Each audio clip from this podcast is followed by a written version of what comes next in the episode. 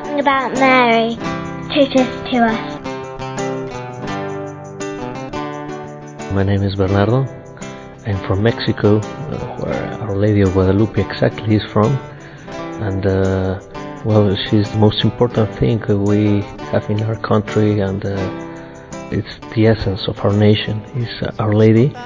That's uh, from a national point of view, but from a personal point of view, she's also our strength, or support. She's a very personal and intimate relationship, the one we have with her. And in my case, it is like that.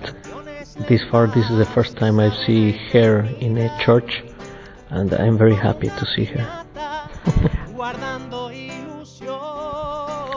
Ah, soy Bernardo, eh, soy de México y pues eh, estoy muy contento de encontrar ahora la imagen de Nuestra Señora la Virgen de Guadalupe aquí.